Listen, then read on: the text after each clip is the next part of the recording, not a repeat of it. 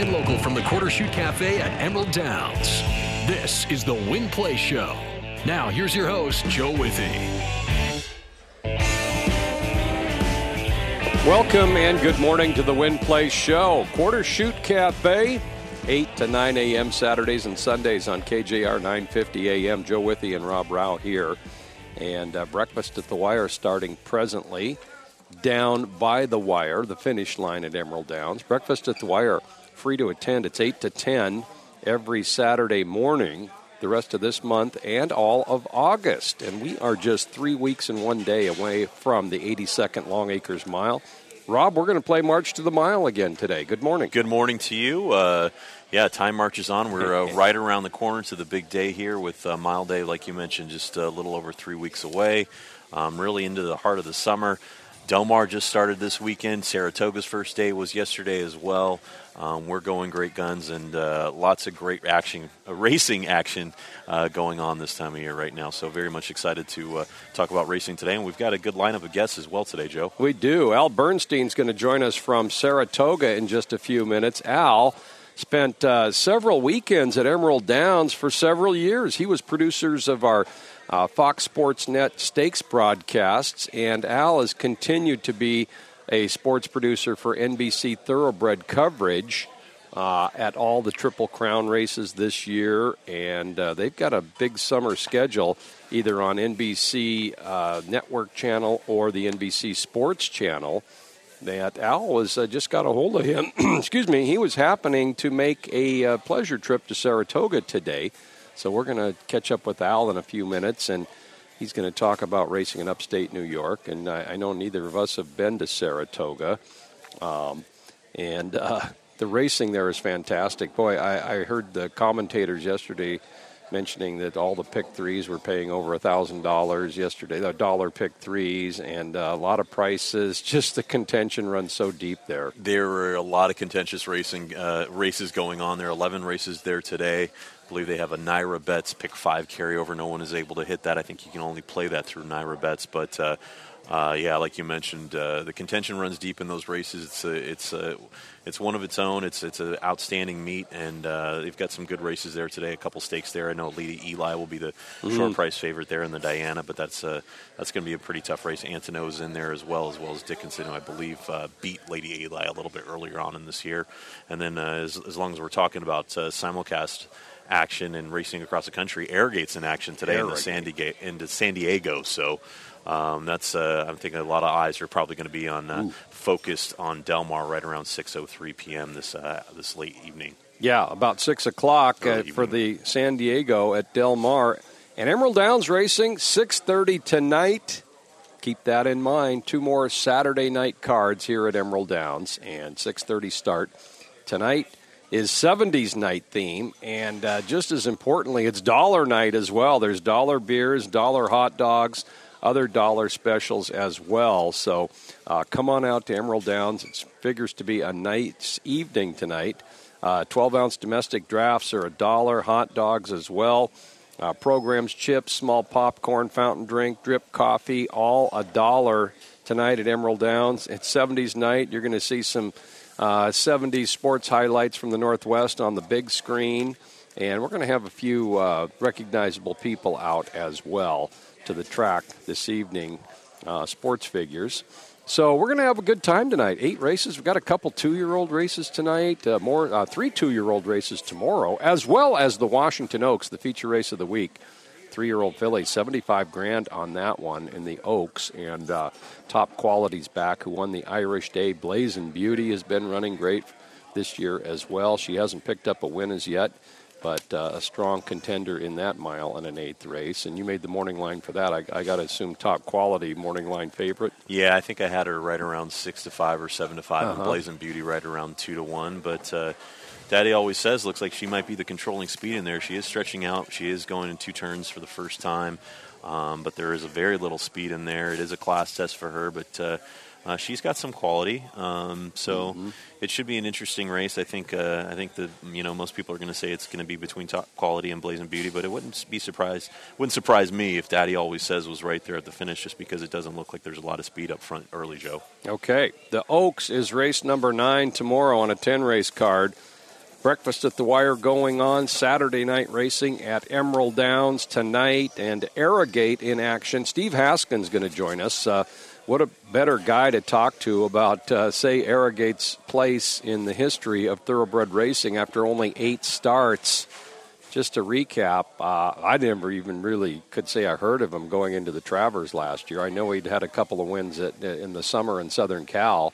Well, he hadn't run in a stake race. Okay. Or actually he had, I think he ran in like over a 3-horse field before that. And he really hadn't done too much. And, of course, that was just his coming out party. Was able to beat the track record, won the race against the Creator, Gun Runner. I think American Freedom was in there as well, who ran second behind Exaggerator and the Haskell before that, and just left a lot of good horses in his wake. And that was very much his kind of proclamation that he's a very, very serious racehorse. And depending on who you talk to, I think he's one of the best horses of the last 20, 30 years. I think you have to talk about him there, and there's a lot of people that are willing to say that he's even much better than that. You have to go a lot further back than that to have a horse of his equal. I think he's a very special racehorse, and I'm glad that we're going to be able to see him race a few more times before he goes off to the breeding shed. Hopefully, maybe in the Dubai World Cup one more time, and then maybe the Pegasus might be his last race. Yeah, well, put anybody in the races that Airgate was bet in, starting with the Travers late last summer, and then go from there with the Breeders' Cup Classic and the Pegasus Cup, the first Pegasus, and the Dubai World Cup, where he didn't get away from the gate well at all and was squeezed back. Put anybody in there, and you can't do any better than what he did. And, of course, the money's been inflated from the times of the 60s, 70s, 80s, but... Airgate is spectacular. Oh, absolutely. And I think, you go back to that Breeders' Cup Classic win against California Chrome. And California Chrome, as an older horse, was very, very good. Yeah. And he was able to get his measure. He beat him twice. Of course, California Chrome didn't really show up in the Pegasus, but...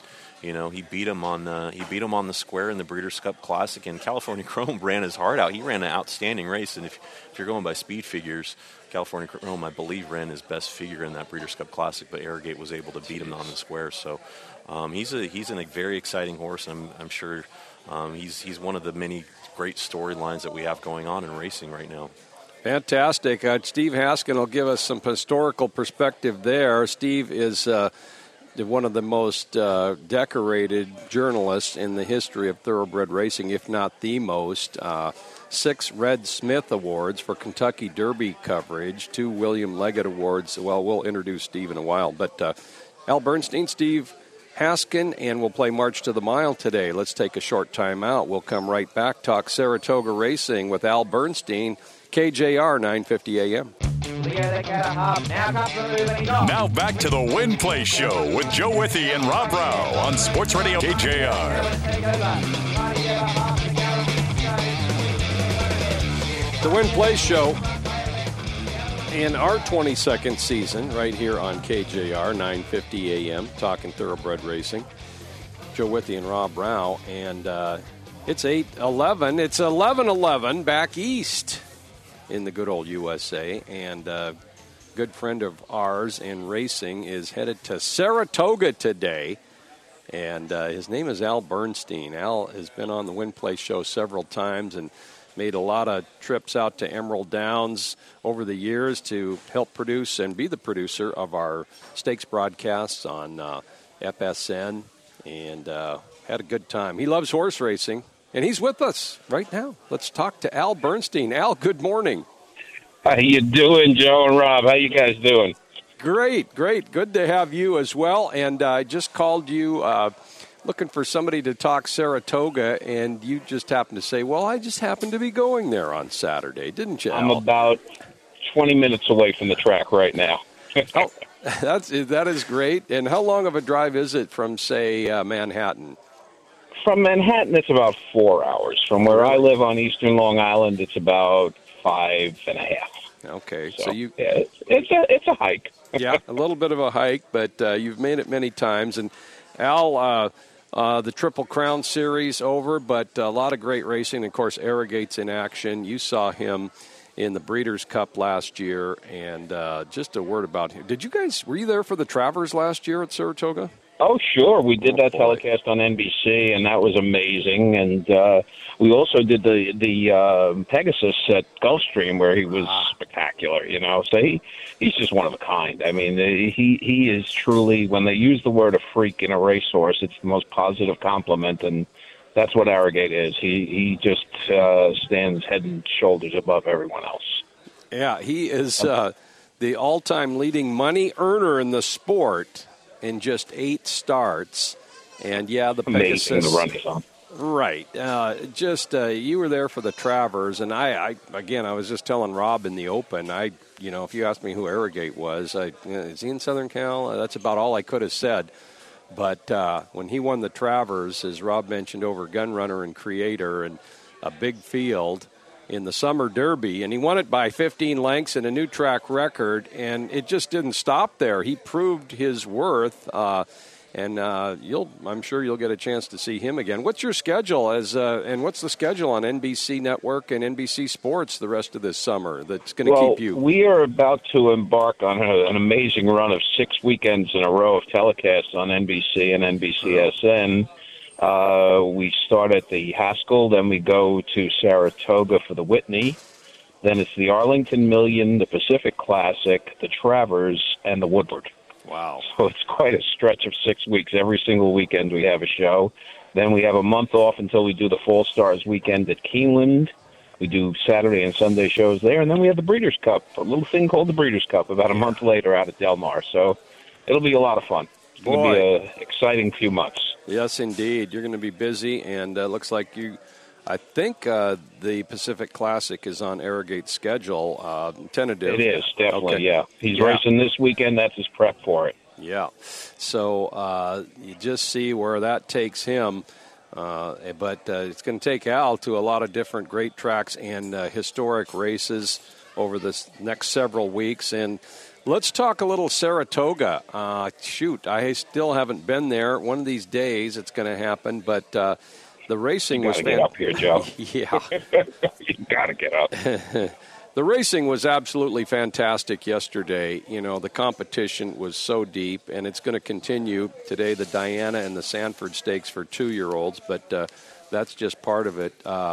What do you, the first couple things you think about when you think about Saratoga, Al? Well, you've never been here, so I'm going to tell you there's a few things that make the place special. One of them is the walk of the horses from the barn area to the paddock, which is the most beautiful paddock in racing. They walk, with fences on both sides, but the fans are so close they can almost touch the horses, which is remarkable. Then the jockeys come back after the race, and they walk literally through the crowd. They have a security guard with them, but they stop to sign autographs for little kids and stuff. Sometimes they give them an extra pair of goggles. That's cool. And the last thing, which we always take the newbies to, is the big red spring with the most horrible-tasting mineral water in the world. But it comes from out of that ground, and therefore it's a tradition. You have to try it at least once.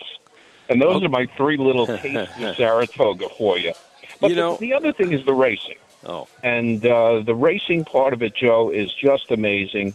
And the reason why is because trainers from all over the country invade this place, trying to make their mark. And yesterday you saw an example of it with Brendan Walsh, who came in from Kentucky with a horse named Proctor's Ledge and won the Lake George.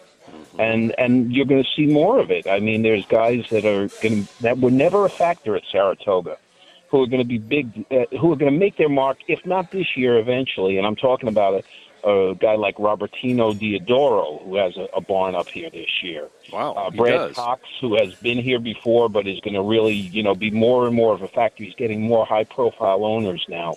And then even today in the 7th race, there's a horse from Ben Colebrook, who I think is one of the best young trainers in the country. And he shows up at Saratoga in the 7th race with a horse named Vici.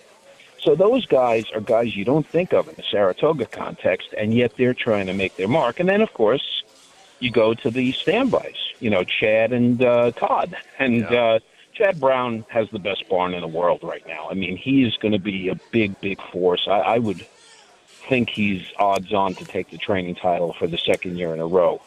But in my mind, the X factor to this Saratoga meet is Todd Pletcher, because Pletcher had the oddest year so far that I've ever seen him have. He won the Derby. He won the Belmont. So the general public says, oh, Todd's having a great year. He's not. He has had more odds-on horses go down the tubes. He had it happen yesterday with a horse that was like 3-5 and finished 4th or 5th. And if you want a test case today in Todd, I'll give you one. Look at the 5th race, the number 8 horse, Machismo, in a maiden special. The horse is from Windstar Farm and China Horse Club. $500,000 purchase, really fast gate work at Saratoga leading up to its first start. If this horse fires, you say, okay, Todd's been saving the good stuff. But if it doesn't fire, you say, what's going on? You know what I mean? It's that kind of a thing. And you can either make money or lose a lot of it on Todd this summer. That's my take on it. 24% for the year doesn't sound all that bad, but of late, Al has been keeping track and doing the broadcast, which Todd Pletcher's been involved with. And, 2 different Classic winners this year, winning the Derby and the Belmont for Todd Pletcher. Al Bernstein's our guest. Go ahead, Al. Yeah, the irony is he's won with some prices, but he's had an inordinate number for Todd Pletcher. An inordinate number of short-priced horses that just didn't fire. Yeah, okay. That's what to watch. And, of course, he is always loaded for Saratoga. The first race, 10 o'clock our time at Saratoga, so 1 o'clock Eastern time. Al is going to be on time for that first race, opening weekend at Saratoga and at Del Mar.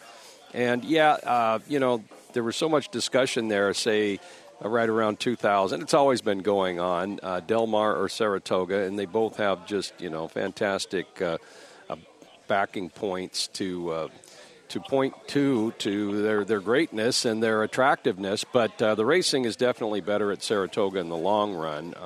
You just can't deny that. But Del Mar has its points, too. And Airgate's there today. Hey, what about the fact if you go to Saratoga, to me it sounds like you've got to at least stay overnight in town one time and just kind of walk through the streets and stop in some of the regular places. I'm sure you've done that, Al. Oh, yeah. I mean, over the years I have. I kind of stay away from downtown these days. It's just a little too crazy. But, there's great restaurants, and it's everything's a little bit pricier than it is the rest of the year up here because it's their season. But, you can have great restaurants, great shops to go to. It's really a wonderful tourist attraction. The entire town is great. Yeah, and it's, the track goes back to the 1860s or 70s, and the tradition is just fantastic. The stable area, the streets, just reading and hearing and watching. And Al is going to be there today. Hey, you've got a plan of attack today. When you go to a track for a pleasure, are you just going to go race to race? Have you done much homework for the card? I got one horse for you. Good. You want one that I think is okay in the feature race, the Diana. The Diana today, okay. Okay, there's going to be a lot of money going to Lady Eli and Dickinson, who ran 1-2 in a race recently. But I am going to a horse, I believe it's the number 4 horse, Kidura. Okay. There was a summer a few years back at Saratoga where Graham Motion scored like 4 times at big prices with horses from Germany. And this horse, that's where this horse is from. He's German ownership, originally raced his first few races there. He ran in the New York Stakes the day before the Belmont. And in that race, a horse named Hawksmoor he lulled the field to sleep with Julian Leperoux on a firm course. He went 1:15 and 2 for 6 furlongs. And this was a 1.25-mile race. And Kidura was sitting a clear second under Castellano. I think Castellano didn't ride aggressively enough that day. I know he's a 4-time Eclipse Award winner, but I really didn't like his ride on this horse. I thought that Hawksmoor was there for the taking, and he just let him get away. So he finishes a clear second in that race, Kidura, and Hawksmoor wins at 11-1. Today they switched to Junior Alvarado on this horse, who I think can be more aggressive. The only horse that really, really worries me in the race is the Chad Brown horse, Antonos, the 2 horse. Yeah. But, the 2 faves are probably going to be Lady Eli and Dickinson and Antonos. Those will be the 3 favorites. This was a 4th choice. He's 8-1 on the morning line. And I think that he could fire today. She could fire today, I should say.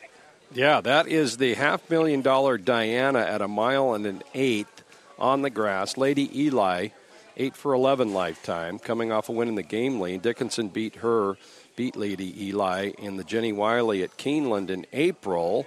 And then Antonos with a huge win on Belmont Saturday in the Justa game. Anthony Stabile gave us that one. Al, do you know Anthony Stabile at all? I don't really know him because I'm not out at the track that much. Yeah. You know, these guys are up in the press box, and I'm in the TV truck. So that's why.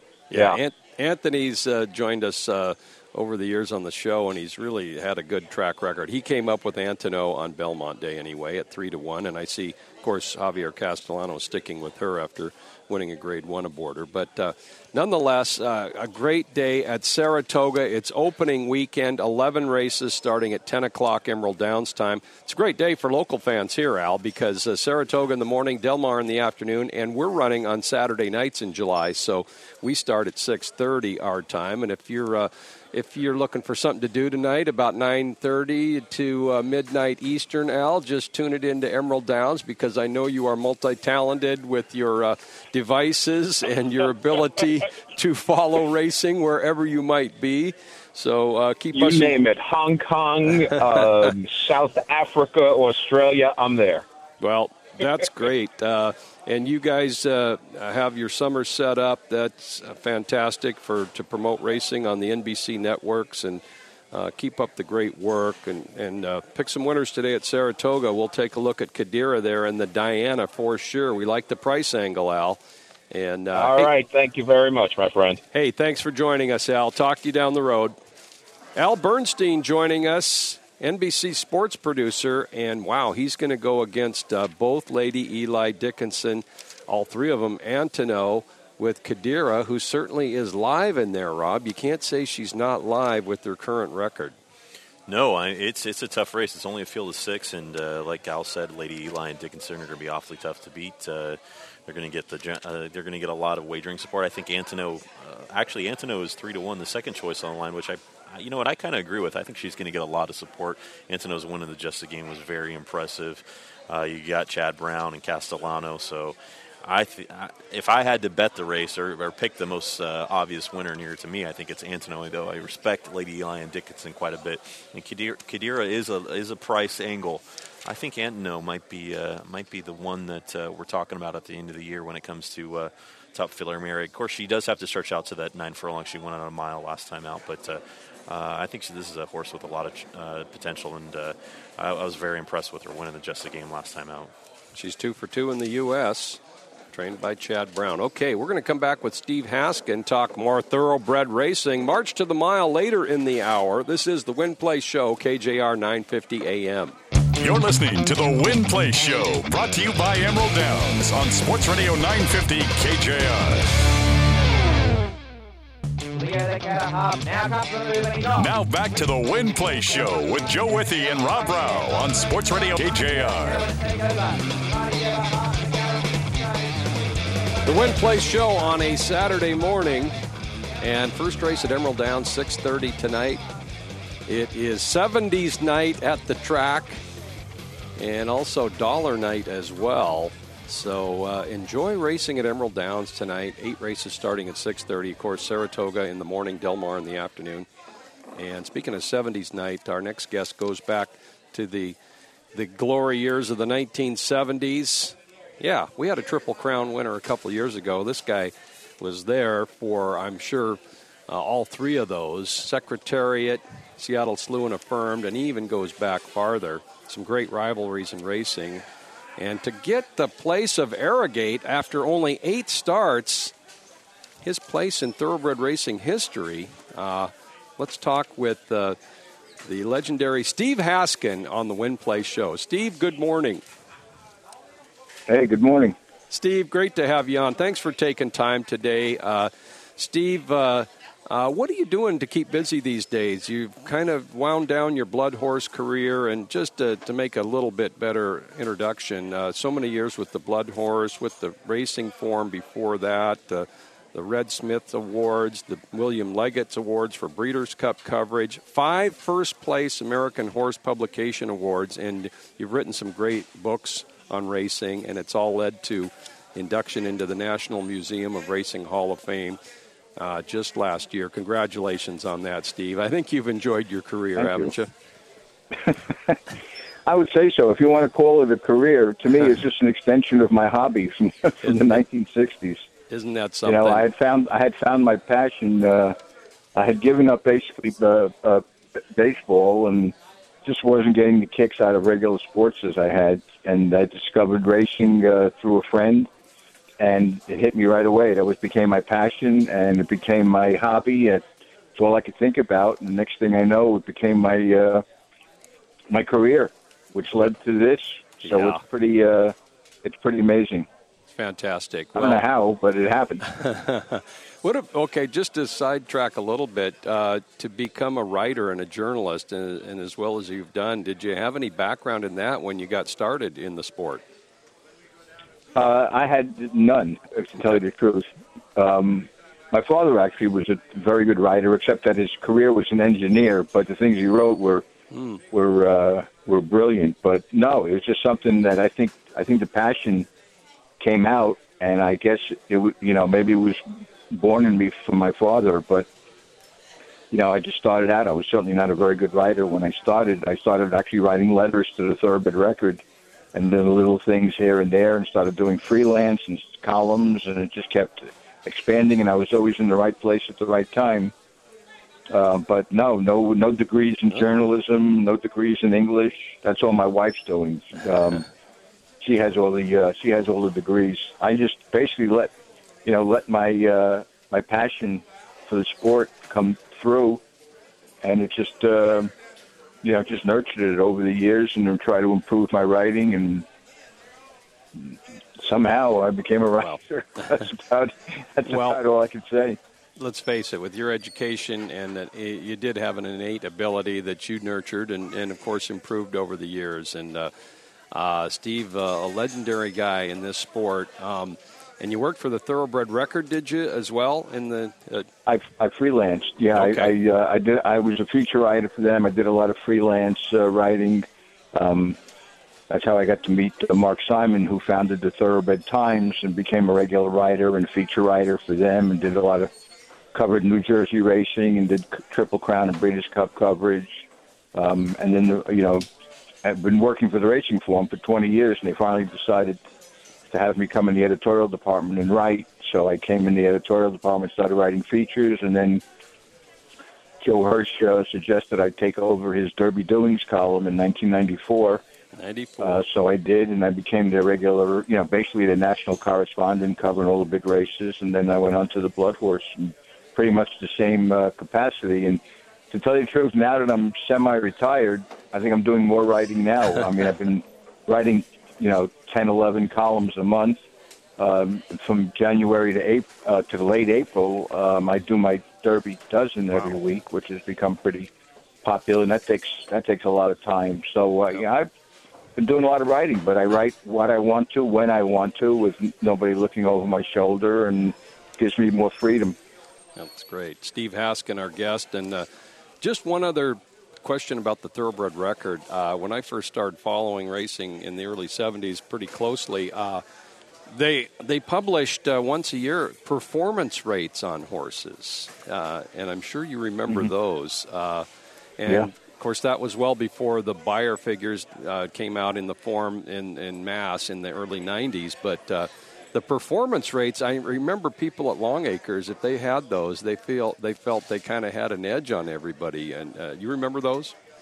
Yeah, I do. I mean, they were great. I thought they were ahead of their time. You have to remember, they had a pretty intense rivalry with the Blood Horse. They did all through the years. They were both very well-respected weeklies, and they were both in Kentucky, Lexington, Kentucky, and they competed against each other. And they go back, before the 20th century. I mean, they go back into the 1800s. Yeah. But they've been around for a long time. Steve Haskin, both, like I said, both well established, and then eventually the Thoroughbred Record just folded after a while. And, you go back just to the 60s, and we talked about it before, but it was such a great rivalry. And And since it was maybe the first that you were part of and experienced, but the because we have Airgate now, and we had Seattle Slew and Affirmed, and some great rivalries, the Easy Goer and Sunday Silence. But how about the Buck Passer, Damascus, Dr. Fager period in the 60s? And I think when I talked to you before, that's kind of right when you started your interest in racing, and those three horses were going at it, those three greats. Yeah, exactly. You had three horses of the year and Hall of Famers meeting in that one race. The actual rivalry itself was Damascus and Dr. Fager because they were from the same crop, and they met each other four times in four epic races. And a lot of people came away from the Woodward Stakes empty because they were expecting some historic epic finish between the three great horses. And, of course, they blamed the use of the rabbits in there, but Damascus wound up. It was in unbelievable shape, and Dr. Fager wasn't quite ready for a mile and a quarter against those horses. He wasn't the Dr. Fager we saw as a four-year-old. He just got so unbelievable at four.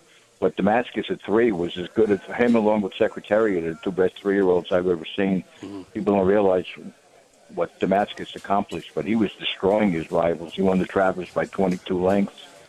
Equaling a track record, and he won all his races by huge margins, and he was just such a dynamic horse, and he's the horse that actually got me interested in horse racing because of a friend of mine who was a big Damascus fan, and I naturally became one myself. But that rivalry was intense. To me, one of the best Peb cartoons I ever saw was he showed a shipwreck, and you see the ship is sinking, and you see these two survivors, and they're both hanging on to debris in the ocean, and one person is saying to the other person, "You're crazy." I still say Damascus is better than Dr. Fager. I haven't seen that one. That is great. Yeah, Damascus won something like $800,000 in one year in the 60s. I remember that, and Secretary did that as well, and that's like Airgate totals of nowadays, but yeah, tremendous rivalry, and Steve was there for that. Airgate averages more than that. He averages more than that a furlong. You figured that out. I know it's $2 million per start or more because he has $17 million in 8 starts. And I'm putting him with what he's done in the last several months just to win all those races. You got to look at the competition because, of course, we just talked about those three greats from the 60s, and Seattle Slew and Affirmed were certainly all-time greats. Is Airgate beating enough competition right now to just place him up there? Or, where do you have him in history right now? Well, I don't like to rank horses in history until they retire because it's so hard while it's he still has several races to go, including Trey, obviously. But, and basically, we're talking 4 races. I mean, because his earlier races were allowances and maiden races, and you really can't judge him from that. Mm-hmm. But in the 4 races we're judging him by, he's won his 4 races in so many different ways that he's taken on the persona of a different great horse each time. He's just a composite of almost every great horse I've ever seen. And you mentioned competition. To me, what he's done as far as competition has been pretty amazing. If you look at the horses he's defeated, just looking at the Grade 1 winners, you got Travers winner, Keen Ice. He beat by not only beat them, but he beat Keen Ice by 11 and 11 1/4 lengths. Jockey Club Gold Cup winner, Opportunity, he beat by 11 and a half lengths. The Stephen Foster winner, Noble Bird, he beat by 14 and a 1/4 lengths. Gun Runner, who we all know what a tremendous horse he is. He beat by 15 lengths.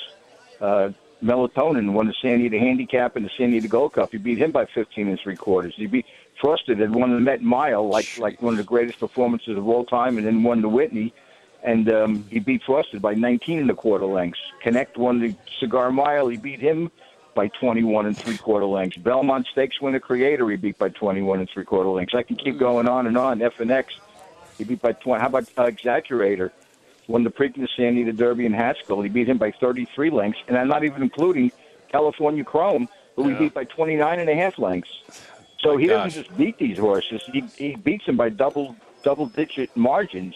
He absolutely demolishes them. Wow. And then Shaman Ghost is a pretty darn good horse himself, and he's beaten him also. And wow, that is quite a list. As you can see, Steve Haskin does his homework, and I just watch it. He only beat Shaman Ghost by 4.5 lengths, so yeah. I didn't include right. And Shaman Ghost, you know, without Airgate on the scene, he is, and he's going to have a pretty good bankroll as well. But that is really something right there, what Steve Haskin just outlined on Airgate, and his money is there because of these purses. But and you've said, you know, he won the Travers on the lead, and then he gets left in the Dubai World Cup, and California Chrome had him beat in the Breeders' Cup Classic, but he mustered up enough. So you've got him pretty high up there right now, and I do too. I mean, I just what he's done and topping it off with the Dubai World Cup with just being compromised at the start. Pretty special horse. And then you got Bob Baffert tied to him. Bob Baffert, Mike Smith, Airgate. How much of the purse money do they have the last 6 months, Steve? I mean, is it 2/3? What's going on here? Oh my God! Especially Mike Smith. I mean, yeah. Mike Smith is like he's winning $1 million every single weekend. I mean, it's crazy. Yeah. But I mean, you look like you said. You look at Airgate. When he ran in the Breeders' Cup Classic, we really didn't know what to expect. You know, he ran. Everything was based on that one race. Was that Travers just an absolute fluke? I mean, to destroy such a long 37-year-old track record and to win by that the biggest margin and almost second biggest margin in Travers' history, but to win the way he did was nobody was expecting that. He had never run farther than a mile and the 16th. So to put him right into the Breeders' Cup Classic off a 2.5 month layoff after that, and California Chrome at the top of his game. There's no way in the world he should have beaten California Chrome at the head of the stretch. California Chrome put everybody away and was just coasting on the lead and was drawing off like he was going to win. And Hal Airgate wound up catching him. I mean, he had to come home this last quarter in like 24-1 to beat him, which is unheard of for such a lightly raced horse. Yeah. So, I mean, for him to accomplish that was amazing. You know, and then he breaks a track record at Gulfstream in the Pegasus, and then of course, obviously in the Dubai World Cup, he did something I've never seen before. I mean, to get left at the gate, yeah, everybody thinks of Seattle Slew in the Kentucky Derby. The Seattle Slew just quickly pulled his way through everybody and had the lead by the time they passed the finish line the first time. He fell back to 14th. Everybody was expecting him to be on the lead or running second, and here he is 14th, and he's some 18 whatever lengths off the pace and looked like he was absolutely dead in the water. And he just blew by everybody and just won going away, beating a really, really good horse in Gun Runner. And we've seen what Gun Runner has done in his races since then. So we know how good a horse he is. So, you know, I just never know what to expect from this horse. You know, he's up against some decent horses today, giving him 9, 10, 11 pounds at a distance that's probably shorter than he wants to go. So it'll be interesting to see, you know, they're not going to try and win this race by 8, 9 lengths. I'm sure Mike Smith, if he can, will allow him to, coast home. They don't want to peak now when he got the Pacific Classic. So, yeah, if he wins by three lengths, everybody will say, "Oh, what's the matter with him?" Like they did with Songbird. God, she only won by a length. Yeah. But listen, when they win, they win. But if he this is just a prep race, that's all, and you never know in a horse race. Yeah, but exactly. Obviously, he should win, and he should win pretty comfortably, even giving away weight. In fact, he's fortunate he's in with 126 pounds. When you talk about the 1970s, this was 1970s, he'd be carrying 134. Yeah. Forego numbers are, yeah, exactly. Steve Haskin, our guest. Steve has written books on Dr. Fager, John Henry, Kelso, Tales from the Triple Crown. You mentioned earlier, it's tough to put a horse's final place in history until he retires, but, trainers don't retire at too young of an age. But is Bob Baffert going to go down as the greatest trainer in thoroughbred history? Well, he's right up there. He's right up there with Lucas. Listen, you can go back and, it's hard to compare him to a trainer like Ben Jones, who won all those derbies with Calumet. Max Hirsch and Sonny Jim Fitzsimmons, but it's a different game now. Wayne Lucas changed the entire game. You have these mega stables. So Bob Baffert doesn't have like a Todd Fletcher, Steve Asmussen type stable where they have hundreds and hundreds of horses. But my goodness, every single year he unveils some kind of freaky type horse. So you got to give him all the credit. He knows how to pick him out. He has the right people helping him pick out horses. And listen, he trains horses hard. He trains old school method, like a Max Hirsch or John Gaver or Sonny Jim Fitzsimmons. And they will train their young horses hard to cull them out. And the ones that can't really stand up to it, well, you know, they relegate it. They either get sold or they're relegated to cheaper races. Mm-hmm. But the ones that can withstand the training and throw in those 58 and change 111 workouts, by the time they get to races like the Derby and the Triple Crown races, they are dead fit and sharp and toughened, and they're very hard to beat. So when they survive Bob Baffert's training, they're good horses. They're very good horses. But nobody could have predicted Airgate. I mean, he'd won an allowance race at Del Mar by a length and 3/4 against two horses. Right. There was no way in the world you could predict what was going to happen, stretching out to a mile and a quarter in the Travers against the best 3-year-olds in the country. But I mean, nobody could have foreseen the show that he put on.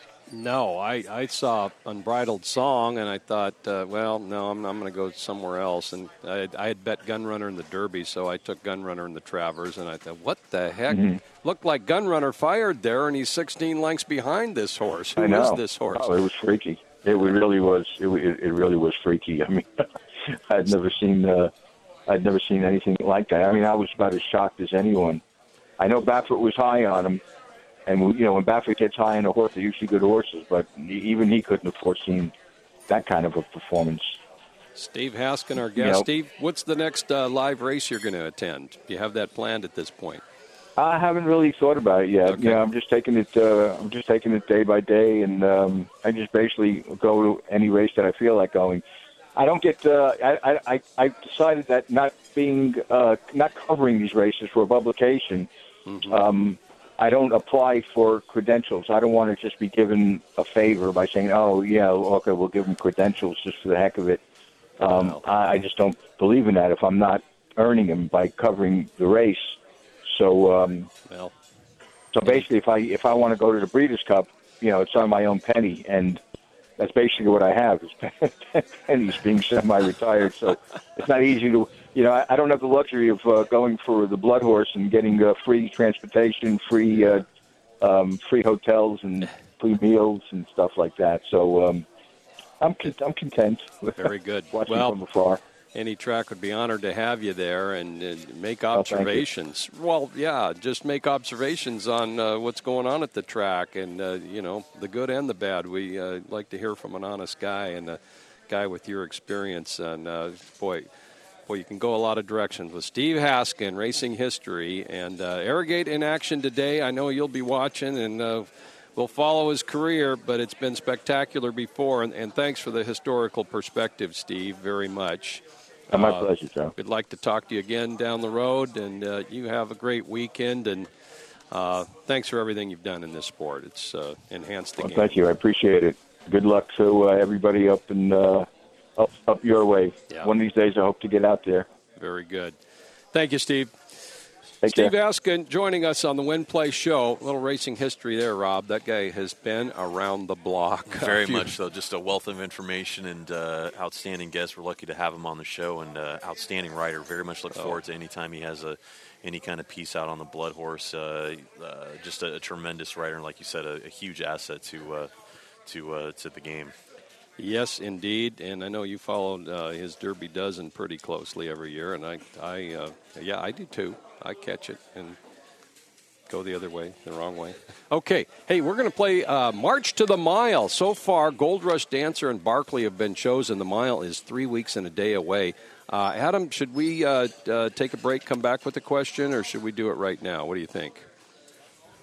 Okay, let's give out the question right now. So at Emerald Downs, Shauna Van Oostem won with Kid Katabatic. Doris Harwood, of course, won with Noosa Beach. Janet Wigg won with Adventuresome Love in Yakima. But who was the first woman trainer to win the Long Acres Mile? 1-800-829-0950. 206-286-9595. 206-286-9595. 1-800-029-9595. 829-0950. Give Adam a call. We'll be right back. KJR 950 AM. You're listening to the Win Place Show, brought to you by Emerald Downs on Sports Radio 950 KJR.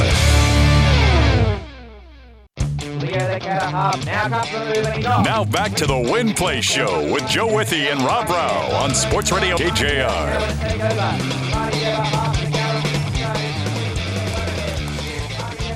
The Win Place Show on KJR 950 AM, and this has proven to be a tough question. Yeah, it's not easy. Frances Keller's the answer, so we're going to go with a different question. She won the only filly in the race in the 1940 running.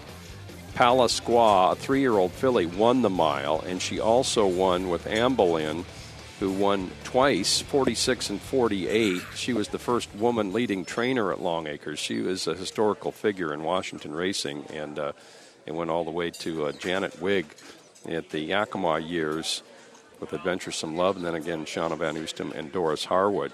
So, okay, we'll let's do something else here. Let's go with who's the oldest horse to win the Long Acres Mile, and there are a couple of horses that have reached this age and won. So, give Adam a call at the station 1-800-829-0950.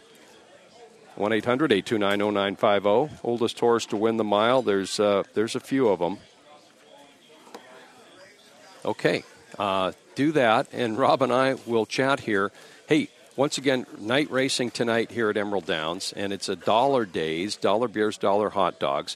Let's go to the racing form a little bit, Rob. I don't know how much prep work you do in the morning. You study this stuff. I've done some prep work here, Joe. We've got a good card today, 8 races. We've got the feature race, which for older horses, and I was just kind of looking through the card again because I'm always a couple days ahead and trying to figure out maybe if we do have the possibility of having another pick 7 carryover. Of course, it got hit yesterday with a couple winning tickets of over a little over $11,000. I think it was 3 tickets. Okay, yeah, so 3 there, and.